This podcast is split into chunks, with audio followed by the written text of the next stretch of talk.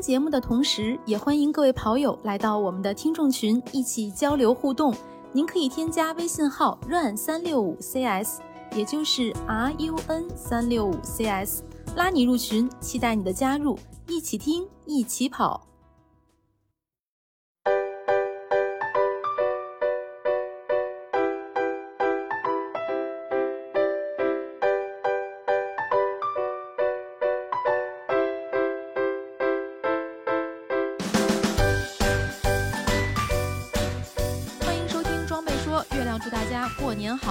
Hello， 大家好，祝大家新年快乐，我是佳宁。大家新年好，我是波小杨。今天我们在新年来跟大家聊一聊耐克的飞马系列。对，这是我们可能想新开的一个关于装备说的一个系列的节目，就是想跟大家聊一聊这个不管是跑鞋啊，还是某些装备的这个一些背后的故事吧，尤其是这些做了很长时间的这个跑鞋系列，那我们就先拿耐克的飞马系列开刀了。对，也是耐克产品的一个王牌系列，就大家都比较常见的一款鞋。对，哎，我就想说，就比如说在咱们正式开始说它的时候，先说个就是大家第一双的飞马系列是哪一代？还能想到吗？好呀，我的第一双是飞马37，当时是在帮耐克测鞋，在飞马37上市之前，我是比较早拿到37这双鞋的。当时他也给了我这双鞋的介绍，就是他针对男女跑者做了不同的设计，对他女性的应该是缓震会更好啊，包括回弹和男款是不一样的。他当时是给我寄了除了我们跑团每人一双，他是给我寄了两双，就一双男款，一双女款。我当时也做了一下对比，因为37他当时的那个官方宣传资料上就介绍是女鞋的前掌的气垫是气压要更足，因为女性普遍体重比较轻，她要感受到更好的这个缓震回弹，因为她前面用的 Zoom 气垫主要还是一个回弹感，所以说可能体重相对轻的话，如果跟男生的那个气压是一样的，可能就会体验就会弱一点。所以她当时好像是，我如果没记错是把 Zoom 的那个气压调到20个那个大气压值，然后男款是15，是有一个5个的差距，就是考虑到男女的这个体重差别是吗？我的这个第一双飞马就比较老了，是不是比较新，是飞马39，就是奥运配色那一双。就是之前一直也知道飞马，但是我错了，我的第一双飞马应该是超级飞马一代。就是Pegasus Turbo 是那双鞋，是 Turbo 那双鞋，不是飞马39，飞马39已经是第2双了。对，而且 Pegasus Turbo 是吗？就17年那17还是18？跟4%那就应该是18年，对，应该是34那一代的增强版。对 Zoom Max 系列，对，是第一代的那个超级飞马。那个鞋其实被很多人称为比较神的一双鞋，我上次好像节目说了，我好像4双那个鞋，就而且我其实不止自己有4双那个鞋，我还给我的朋友家人买过至少3双那个鞋，所以就其实我至少消费过7双超级飞马。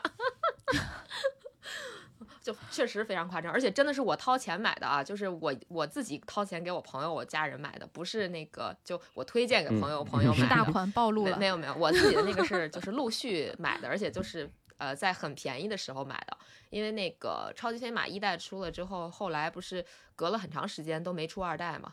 如果我没记错的话，差不多得隔了就断了1年左右，好像。对，然后呢，而且2代出来之后口碑应该还不如1代好，所以我就在2代刚出那会儿好像又买了一双1代，但是后来再往后就是穿到第3双的时候，就觉得这个鞋吧还是有点太软了，还是想找一个稍微可能硬弹一点的鞋，然后到最后反正就是这个叫什么命归飞速，这不像什么好词儿似的。对。所以佳宁穿那双超级飞马，它感觉特别软，是因为有2种泡棉材料结合的是吗？就鞋底对 Zoom Max 跟 React 2种，等于上下2层。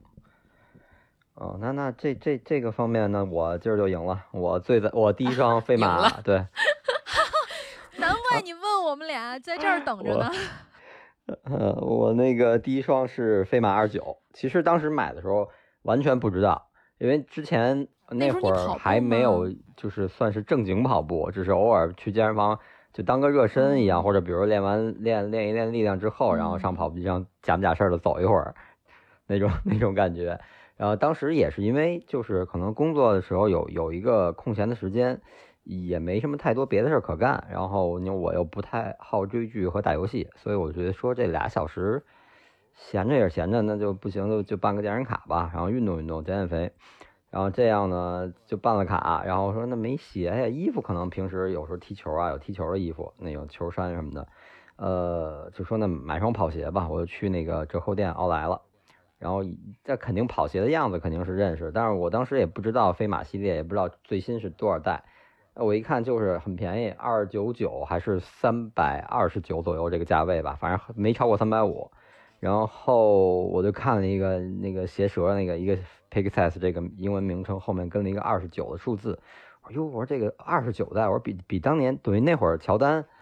也没出到29代，可能是在26、27左右吧，我忘了。然后我说又比乔丹的这个迭代还多，我说那这鞋挺牛的呀，我说那就它吧，也不贵就买了。等于那个实际上应该是我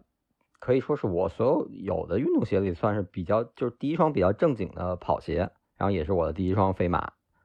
很古老。你赢了。对，我觉得还在吗？那不在，那太久了，那个不在了。我以为得裱起来呢。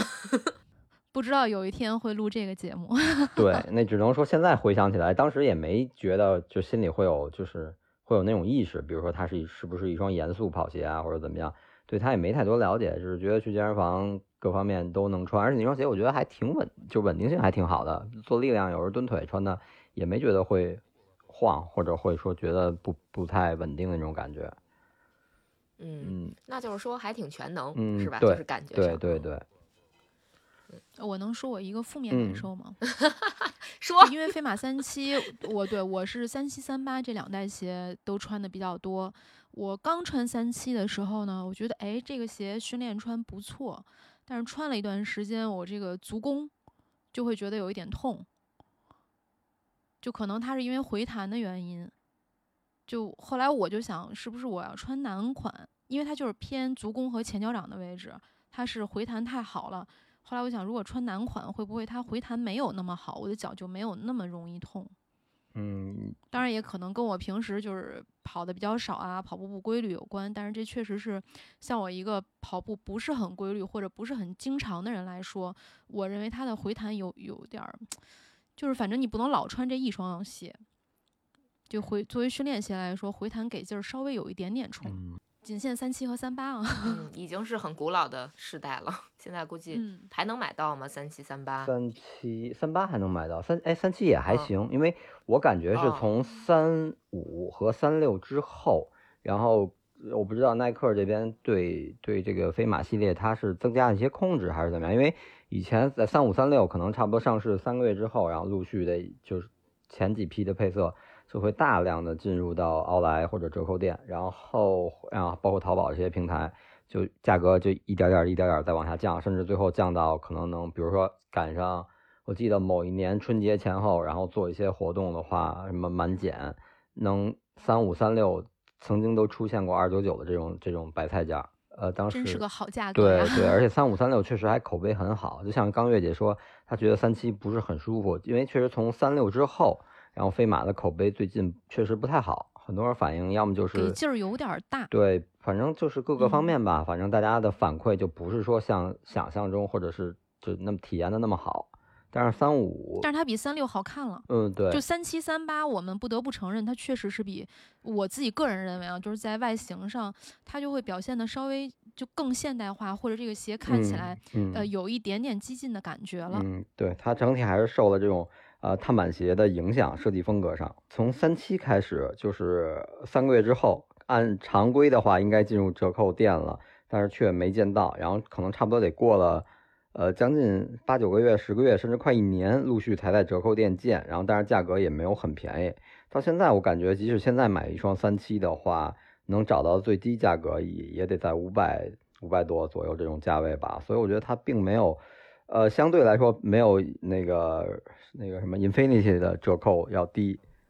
这倒挺奇怪的，我觉得可能是耐克 Infinity， 我觉得他顶足弓顶得更厉害啊，虽然我是耐克的死粉啊，就 Infinity 那双鞋我是真的只能走路穿，还会觉得顶足弓。飞马这双鞋我是可以训练穿，但是不能每次训练都穿。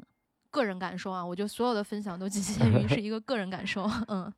对，所以我就是说，通过这个耐克，可能是这个，其实它最初就像刚才我说，我那个做力量有时候那个蹲腿什么的也觉得挺稳定。其实耐克最初设计飞马的这个初衷和最开始的这个怎么说设计理念，它就是一双让每个人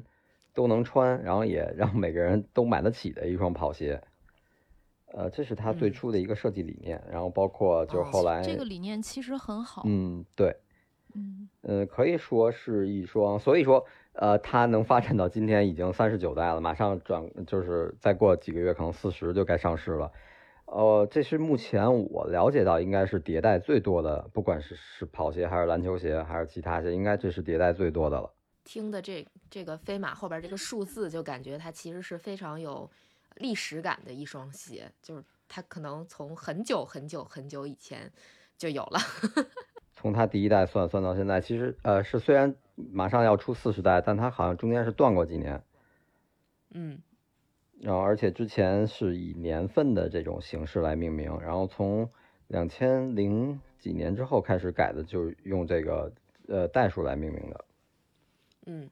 那咱们就可以从它的这个诞生，嗯，对，从它怎么出现的这个讲一讲，是吧？对对对。其实它这个名字也是挺有意思，因为耐克本身这个名字就是希腊神话的胜利女神嘛。所以它旗下很多鞋款有一些名字也都是愿意用这个神话里面的一些人物啊或者一些形象的名字来做。这个 Pegasus 就是飞马，然后马身长有翅膀，然后这么一个形象。然后其实一想到这个形象，我觉得就肯定是能跟跑步就这种对这种运动联系到一起。这个我觉得这个名字起的是理所当然的。对，这个我知道，因为耐克当时给我拿3期的时候就有专门讲过为什么叫飞马系列，是希腊神话中两个人就海王和美杜莎的孩子叫飞马。对对对，嗯，是的是的。哎，这挺好玩。我发现这个美国人好像特别喜欢给动物加翅膀。那除了这个 Pegasus 这个飞马之外，那个波士顿马拉松的吉祥物不是一只独角兽吗？那独角兽不也长俩翅膀？也有翅膀哈。嗯，哎，我记错了吗？独角兽有没有翅膀？那就是长脚了。我总感觉独角兽也有翅膀。有吗？好像有吧。以前小时候有个动画片，你一说我就恍惚了。希瑞啊，希瑞那个马是不是独角兽有翅膀？那也不是波马吉祥物。那不知道了。独角兽反正对，独角兽有脚是真的，有没有翅膀再考证一下。反正那不是真实存在的。完了，让我给你们带跑偏了。就你说我们都有点犹豫。是吧是吧，就是我就擅长那个忽悠你们。耐克后来的这个非常有名的这个 CEO 马克帕克，他当时进入耐克公司，然后他就直接加入到了这个设计团队，然后就是他的这个团队，其实有人说是他设计的这个 Pegasus 第一代的这个款，但实际上他是一个设计团队，他是团队其中的成员之一。这样他们那会儿对他还是个设计师呢，对吧？对，然后等于在1983年，然后推出了第一代，他使用了气垫技术，但是。之所以是它之前的那个定位，就是让大家都买得起，所以它相对控制成本，它并没有用了全掌，只用了后掌。其实耐克在当年已经有了全掌气垫的这个技术，就像那个 Air Force One， 然后包括耐克之前有推的其他跑鞋里面已经用到了全掌气垫，但是它为了降低它的售价、控制成本，它只是在后跟用了半掌气垫。其实第一代现在来看还是非常好看的一双，可以现在就叫复古跑鞋吧，但我觉得日常穿就还挺好看的，去做一个穿搭就很像其实差不多那种风格都比较类似，因为在那个年代你的科技就是这种科技，你鞋面就是一些皮革和尼龙，然后中底就是那种 EVA 的海绵泡棉的那种材料，所以像574啊然后包括像亚瑟士的一些早期的那个还叫什么鬼冢虎的那种跑鞋，可能都是这种造型。嗯，那现在还能买到吗？还对，就有复刻，对，有复刻，会有吗？会有的是吧？对。哦，那有复刻还真的可以入手一双，觉得还挺好看的。就是最早那双就是叫飞马83是吧？那个鞋看起来啊还是挺好看的。觉得穿西装也能穿。现在都流行这样是吧？西装配一双休闲鞋。对，这确实是感觉它是这种可以搭相当于休闲正装吧，或者商务休闲服装的那种跑鞋。对，嗯。就是现在这种风格还是我觉得混搭还挺比较穿好了还挺好看的。嗯，对，确实是。嗯，哎，更正一下刚才我们说的啊，我专门去查了一下波士顿马拉松那独角兽没有翅膀，为什么大家会有幻觉觉得它有翅膀呢？可能是因为马鬃画的比较飞扬。对，不是大家有幻觉，是我月姐是我幻觉了。关键你一幻觉，你带的我和小杨也都会觉得哎。我是想到那个动画片肯定是有这种独角兽带翅膀、彩虹、什么小马宝莉那种形象。哎，好像小马宝莉也是，就是它那个鬃，对，就是那个鬃毛特别长，特别长，然后感觉像翅膀一样。Anyway， 就是我总结一下，主要是因为美国人愿意给那个动物身上弄点别的玩意儿。翅膀或者是脚，圆回来了。其实不光大张伟那歌《阳光》什么阳光彩虹什么小白马，对对啊。那你这么说，其实不光美国人，咱们也是这样。就是马这种动物，它天生的奔跑能力比较强，然后可能就会跟跑步联系起来。你耐克其他像他那个越野鞋，那个Terrex Agravic 也是，包括那个野马那野马，对，它都是会利用马。然后包括李宁的赤兔、猎骏，也都是跟马有关系的名字。都是马的名字。对，我一直以为赤兔跟兔有关系呢，看来我想错了啊，绝对赤兔马。不看三国是吧？嗯，完了，暴露了我这没文化了。来，继续聊。嗯，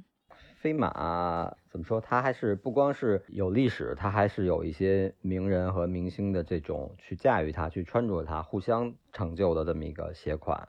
就包括这个84年洛杉矶奥运会。举办了第一届女子马拉松比赛，然后这个萨缪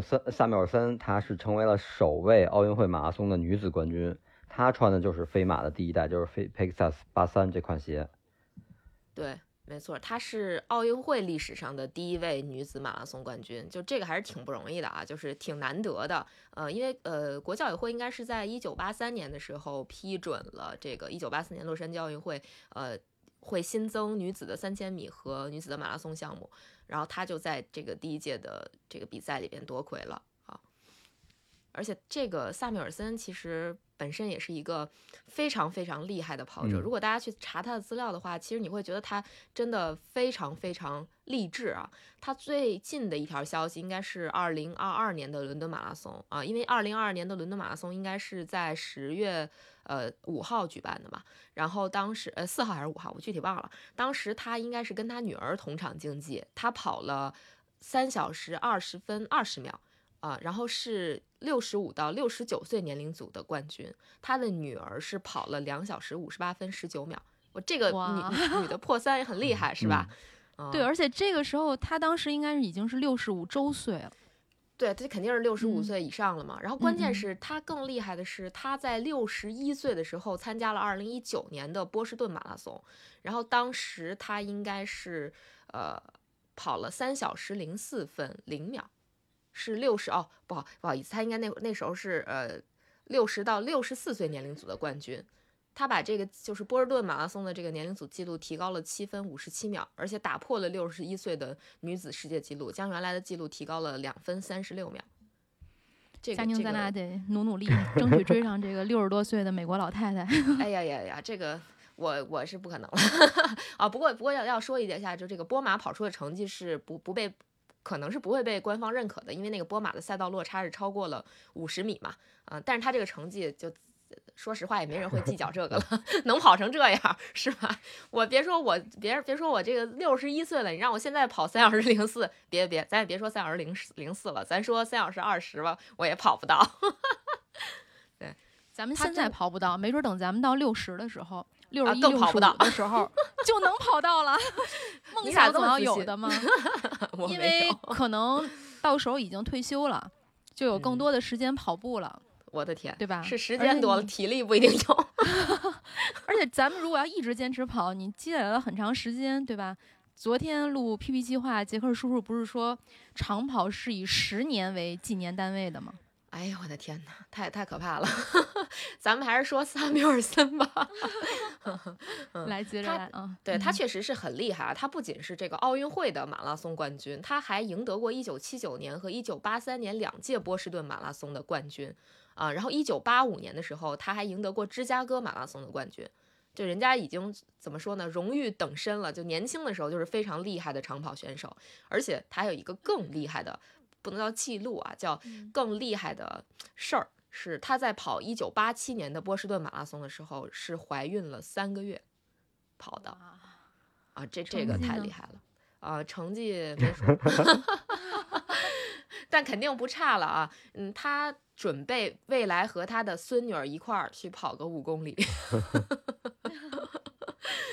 你看看他这一家子啊，就他和他闺女都挺厉害的，至少都是破3的选手嘛，对吧？然后未来可能他们这个一家，不能这算一家3口嘛？这个姥姥、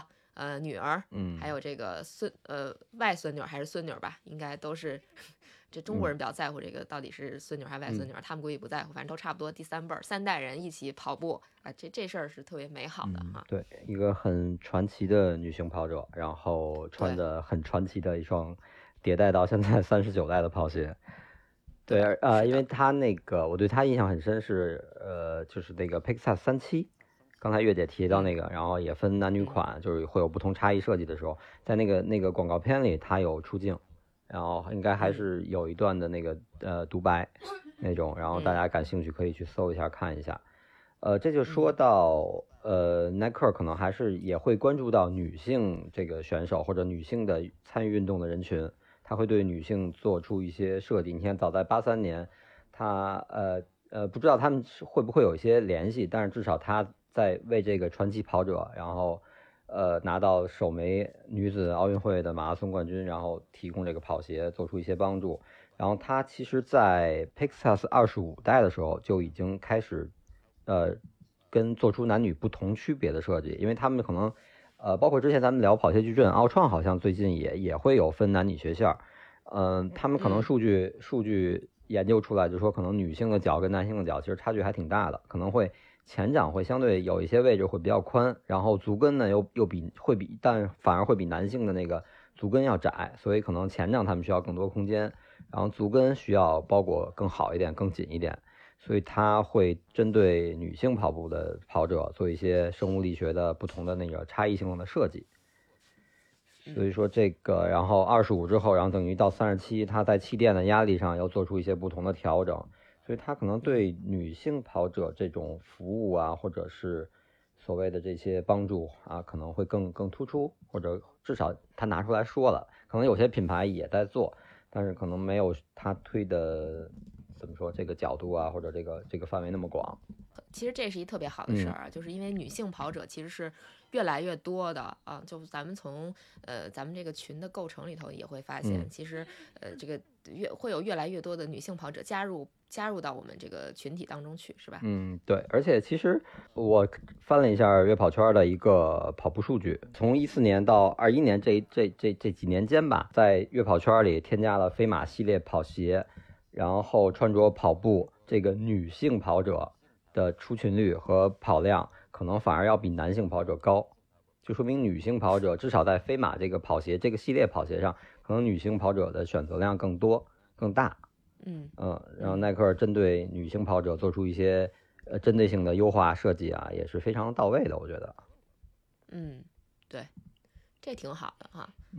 对，我觉得还是就至少能体现到整个的他的这个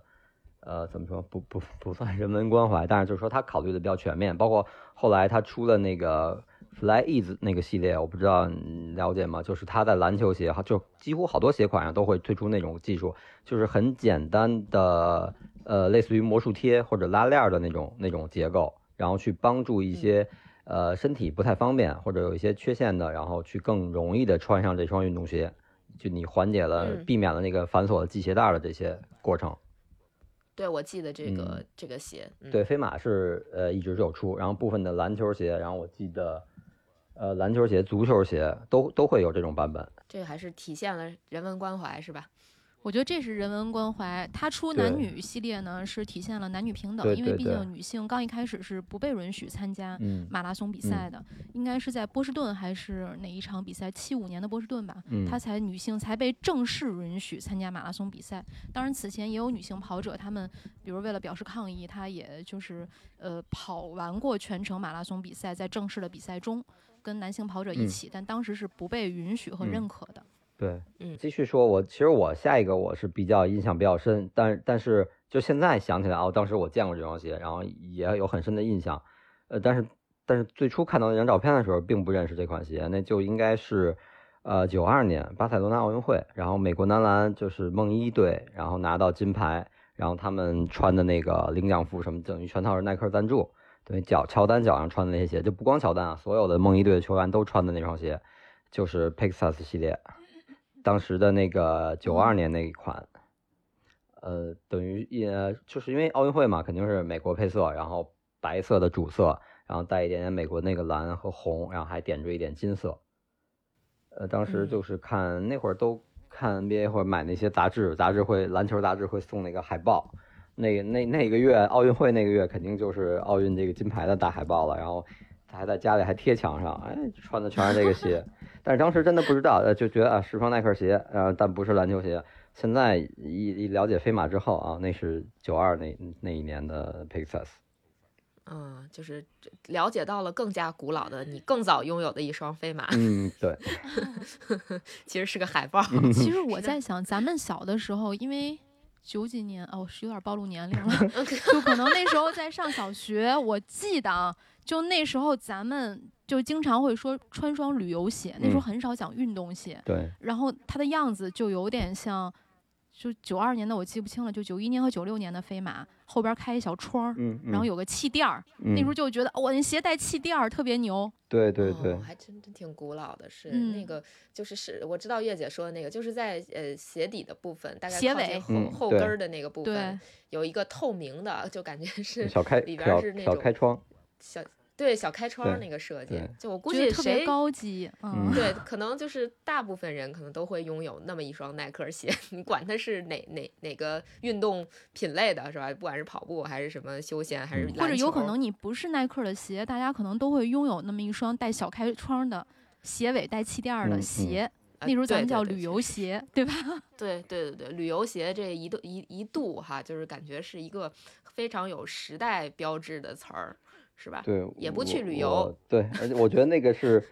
稍微大一点之后的冬天的这个季节的一个标配，就是每年或者是每隔2年吧，因为可能会那会儿都比较在意嘛，穿的会比较省，可能一年穿不坏，然后就隔一年，也是一到冬天快冷了，或者是快到过新年的时候。然后家长会买一双新鞋，对，而且因为它那个材料那会儿都是皮革制的，可能会稍微暖和一点，就是冬天穿，特别适合过年。对，那时候过年，找找自己小时候的照片，我觉得可以翻一翻，没准真的谁穿过那个时候的 Pegasus 是吧？也有可能。哎，就这个你说挺逗的啊！咱们录这节目的时候，刚好还是过年期间，咱们是大年30录这节目，正好在我妈这儿。一会儿我翻翻相册，我看看有没有。对，待会儿你翻翻，你要能翻照拍张照片，这就是咱这期节目的封面。咱听众也可以翻一翻，如果要是有的话，那在我们的节目下方给我们留言。行，这个又可以抽时间聊一期当年穿过的旅游鞋。对，这个好。怀旧和复古，是吧？对，像佳宁刚才说当时不怎么旅游，真是那时候身在北京的我，可能去过最远的地方是秦皇岛。那挺远的，我都没出过包头。那个时候就可能大多数人都没有坐过飞机，就真的在北京的人能去趟北戴河、秦皇岛，就是很远很远的地方去旅游了。就是北戴河，或者再远点就山海关，好像再远就没去过了。不会出到关外的，出到关外。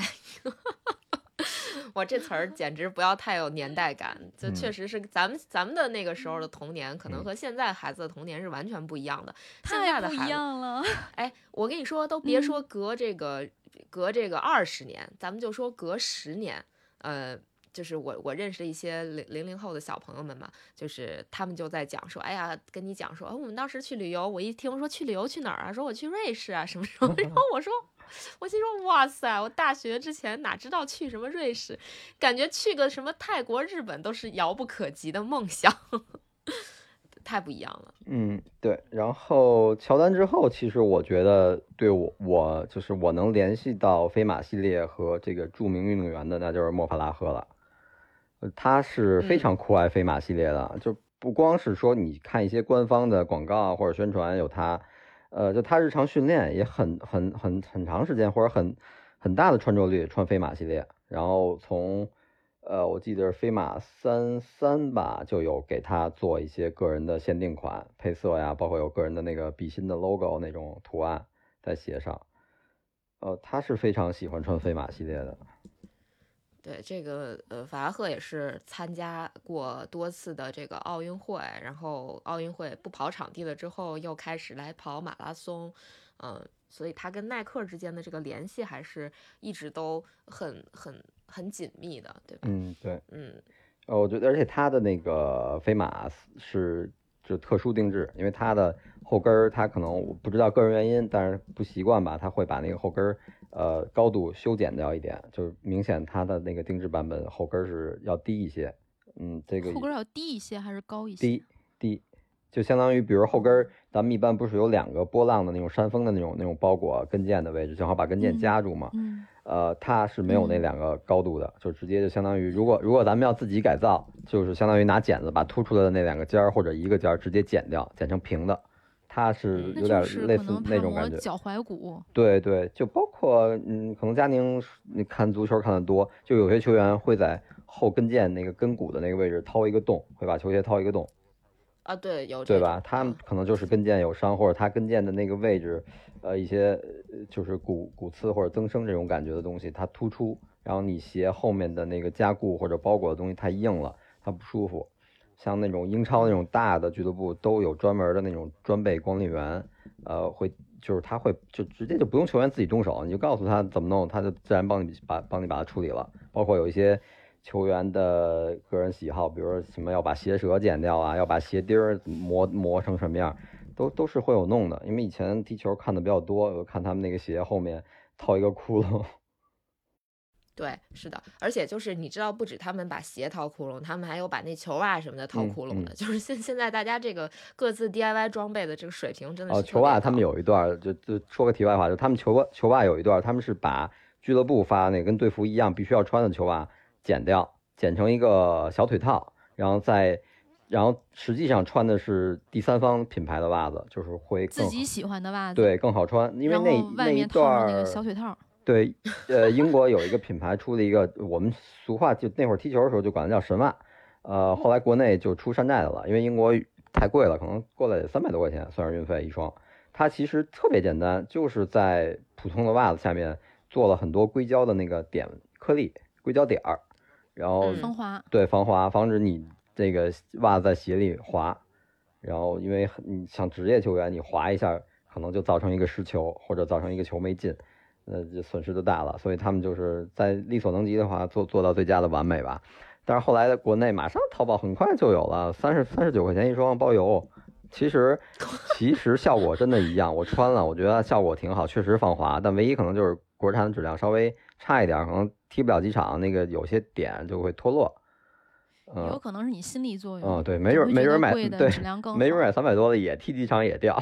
对，然后他们那会儿普遍的操作就是穿那个袜子，然后把队里的球袜剪掉，直接变成小腿套套上，然后脚踝的位置拿那个胶布一粘一裹，正好就当那个绷带，这样还防止那个护腿板往下掉。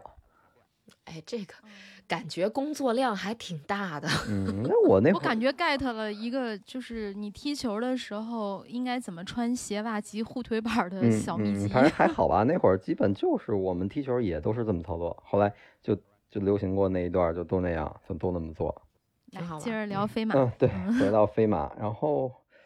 其实除了法拉赫之外，好多运动员在日常训练也穿飞马，就比如像大破杰啊，然后包括咱们的苏炳添，然后他们都会穿飞马。对，就说明这个鞋就还是可适用的场景非常多，然后喜欢它的人也很多，毕竟迭代了这么多代了，它的这个口碑也在那儿了。嗯，对，我觉得它就还是怎么说，我觉得从35、36之前就是没有特别明显的负面的声音比较少，我觉得可能是它遵循了它最初的设计原则，就是可能价格比较适中，然后它的设计理念也不是说要么就是只为顶尖运动员或者只为那些大体重初跑者，它可能更平衡，适合一个能覆盖70-80%的跑者，这样让更多的人都能穿，都适合他穿着去跑步的这么一个设计理念吧。嗯，但是飞马有一双鞋绝对不是为大多数人设计的，而且不太能跑步穿，你们记得吗？哪双？就是在前几年有一个底儿比较高，自带增高效果，是一个联名款，鞋面上有2个钩。哦，那我感觉那是一双休闲鞋啊，对，是一双秀款，而且在某 app 做的那个，对对，在某个 app 上，最后应该是炒到3-4千一双，甚至不同的配色可能还会有更高的价钱。嗯，感觉就是耐克的跑鞋跟别的这个不管是品牌还是什么 IP 合作的款里边，大部分也就只有那个高桥盾系列还值得一穿，其他的更多的就还是蛮像那种走秀或者说休闲穿的版型的。对，因为高桥本身他也跑步，所以他跑步，对对对，所以他可能不光考虑到颜值和这个他的设计风格，实用上他也会考虑。对，这种联名款真的只有高桥盾感觉值得一传，其他的就包括这个见仁见智吧。对，萨卡伊这个好像更多的他那衣服还是值得穿一穿的。鞋那双鞋我当时第一次见是在我们就跟我们录第一期 PB 计划经常放鸽子的季教练，有一次我们一起去跑步，他是跑完了之后换上那双鞋，我当时一看我说哎，这鞋挺有意思啊，我问他说这能跑步吗？他说这只能走路。也贵呀，关键很贵。对，因为我当时看完之后回去我就种草了，回去我就搜完之后呢，犹豫了一下没舍得买。我当时想买是因为我觉得它这个跟儿够高，对于我这种就是迷你人来说，我觉得有一双底儿厚一点的鞋还挺好的。迷你人可还行，就是从小吃矮人丸长大的。现在这个有一个官方说法叫霍比特人，还是叫什么？也没有那么矮了，不都是1米多吗？大家对，那大家都1米多，对，都1米多，没有那么矮，没有那么矮。对，那个鞋确实是秀款，好看啊。对，能满足我想长高的心，但是最后还是没舍得入手。关键是后来又我在真的下决心想买的时候，后来又发现很多人去穿这双鞋的仿款很多，就假鞋比较多，莆田鞋哪儿做的就不知道了。来，接着来39，对，是该聊39了吧？没有，就是说我觉得啊，我觉得其实就是最近吧，因为大家太早的款咱们就说可能大家都没印象也没穿过，就是最近我觉得从36之后，然后口碑可能会分歧比较大，就会有说啊还可以没问题啊，那也能穿，有的就觉得不好不舒服。其实包括结合它之前我刚说它的那个设计定位，其实它在之前就是因为它定位就是比较均衡，然后中间让大家都能买得起，让更多的人能穿得合适，所以它对于耐克本身这个品牌里面来说，它的科技相对是滞后的。比如说83年这个第一代，它用的是72年刚这个品牌刚刚创立，然后的那个华夫鞋底，包括到现在你可能看39的鞋底，或者再往前35、36，就其实每一代这个 Pegasus 都会多多少少有华夫鞋底的这个影子，它就是一直沿用下来，其实就是属于相对是怎么说比较缓慢，但是又比较稳定这样去发展。对。而且其实我不知道你们俩有没有想过这个问题，就每当跑鞋出迭代的时候，我们作为跑者都很想拥有，但其实我也会想，就是我的这双脚这双腿它是否需要那么先进的科技，还是说我需要一双更稳定的跑鞋。对，其实这就是我下面想说的，其实它为什么从37、38到39，大家的反馈就是不是那么的集中的说，比如说都说好或者都说不好，就是会比相较之前那几代可能说不好的会比较多。就是我觉得它可能这几代受到从34开始 4% 出现，然后厚底碳板，然后这一系列设计啊，包括科技的进化，它可能稍微有一点乱了方阵。它不像之前可能是比如说刚才我说那个华夫外底，可能这个还好说，这是一个橡胶的这个纹路没问题，那你可以用一辈子或者用一直用下去。那比如像其他的，可能它的Zoom 系列很早也是95年耐克就发明了 Zoom 系列，但实际真正 Pegasus 系列用上 Zoom 系列是从2010年才用，等于将近十几年的时间，不是将近15年的时间才用到这个 Zoom 系列。所以说它等于在这15年之间，可能如果你看看那中间那从95年到10年中间它断了，但是就是说这些年出的 Pegasus 你可能觉得都是小改款，偶尔有一些大的设计大的改变，但是它可能通过这些小的变动始终保持一个相对稳定的一个脚感。如果你穿着之前这一代你觉得很舒服，可能下一代你不会觉得有太多的不舒服，或者个别一些细小的问题，那可能就是赶上了它这个设计的一些小问题，它需要再迭代再去修改。就比如说35，很多人反映就有点压脚背，它前面那个就是脚面的位置它是死的，它没有那种像传统鞋舌开的空间那么大，那可能到36它就调整了，就变回传统鞋舌了，这是一个小的调整。但是从37、38它突然从36到37就明显觉得厚了之后，前掌加了气垫，然后后掌没有气垫，只靠这个加厚的 React 泡棉来提供一个缓震。等到38的时候呢，厚度又变了，又不是厚度没变，但是它把气垫又变了，变成前后掌了。然后到39又变回那个不对，38还是38是全掌，然后39又变回前后掌。就它这两年感觉虽然样子没变，但是它的这个鞋底中底的科技就是来回来去的在不同调配，所以导致可能脚感差异会比较大，很多人没法一下从34、35的那种脚感过渡过来。就是因为它其实你看大概其往34之前看，其实它每年的变化很小，更多的变化可能是在外观，甚至有的时候外观都是小改款。然后即使你觉得是大改款，外观变了，但实际它中底的这些核心的科技啊，或者是一些东西它还是没有变，还是非常像。就比如什么08年的10年的这些，其实你猛一看真的就鞋底儿很像，然后鞋面稍微变一变，换当时的新科技这样。开始其实从08年好像就已经有了飞线，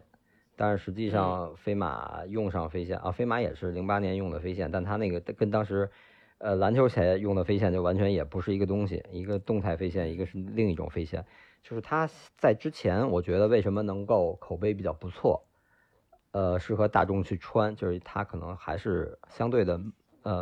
慢一点，不是滞后，只是发展慢，就是步子迈的小一点，然后大家一点点的就是能接受新的东西，对，或者就是慢慢接受，不是一下子。毕竟这几十年间我们的脚也没有发生那么大的变化，对，就是好的东西没有变，然后把一些有问题的或者有缺陷的再调整，就是这样。但是这几年可能就是从34之后吧，就觉得因为它35就是为了走4%的这个设计理念，它做成了全掌的Zoom Air，同时它这个Zoom Air据说，因为我没拆开过，但是官方介绍说是前掌有一点弯曲度，就是你看那个气垫全掌，大家理解全掌，包括拆一些篮球鞋拆出来的全掌Zoom Air是平的，就跟鞋垫一样是平的，但是说35的这个前掌是有一个弧度的，就跟碳板的那个产型是差不多的，像勺子一样。然后35到36啊，包括后面它一点点都在变，所以我觉得这两年还是变得有点快了。就是没有符合这个飞马这个系列这么多年来一个就是一个基线吧，就可能每次我只变一点点，然后到了最近这两代都是属于大跨步，可能有点扯着蛋了。对，有点这个意思，我觉得也是。但是这样的，你想一下，苹果手机，它如果就是它变得少的时候，我们又会吐槽说，哎，好像就是大小发生了一个变化，或者摄像头的位置挪了一下，然后又过来抢钱，就消费者还是挺难伺候的。但这确实是，这不得不说啊，就是不管你搞成什么样子，总有人说你不好，这个很正常。对，这个就是就大家都开玩笑的，就耐克以换色为基础嘛。啊，对对对对，之前几年他甚至有的时候都不换。你记得4%出的第一双应该是红的，后来出的是红蓝那个配色。其实他那个红那个蓝，在00几年他的鞋就有同样的配色。甚至都没有变过。对，他其实怎么说，我感觉就是反正耐克玩配色就跟 Air Force One 和 Dunk 一样，像 Pegasus 也是每年能出到好多配色，然后基本就来回去换。然后还有一些可能就会就像月姐说的，用以前一些比较经典的这种配色，马上要出的那个40那个基普乔格那个配色，白色带一点点红，就是04年的一个配色。好像是是04年是14年我记不清，反正就是之前基普乔格跑场地穿过一双钉鞋的那个配色，14年应该是14年。那个就当时那个跑鞋里面，不管是场地鞋的钉鞋还是慢跑鞋，有好多款都出过这个红白配色。对，他现在又拿回来就继续用。但是不得不说，红白这个配色或者白红这个配色其实真的很经典，是吧？就包括之前对，之前咱们刚才提到那个法拉赫，应该是耐克是和英国国家队还是法拉赫联名出过一双鞋，就是红白，应该是白底红勾吧，那个鞋金勾吧，金勾哦，反正它应该还有点红，就还蛮好看的。红色的鞋，白色的底儿，然后那个勾是花金的勾。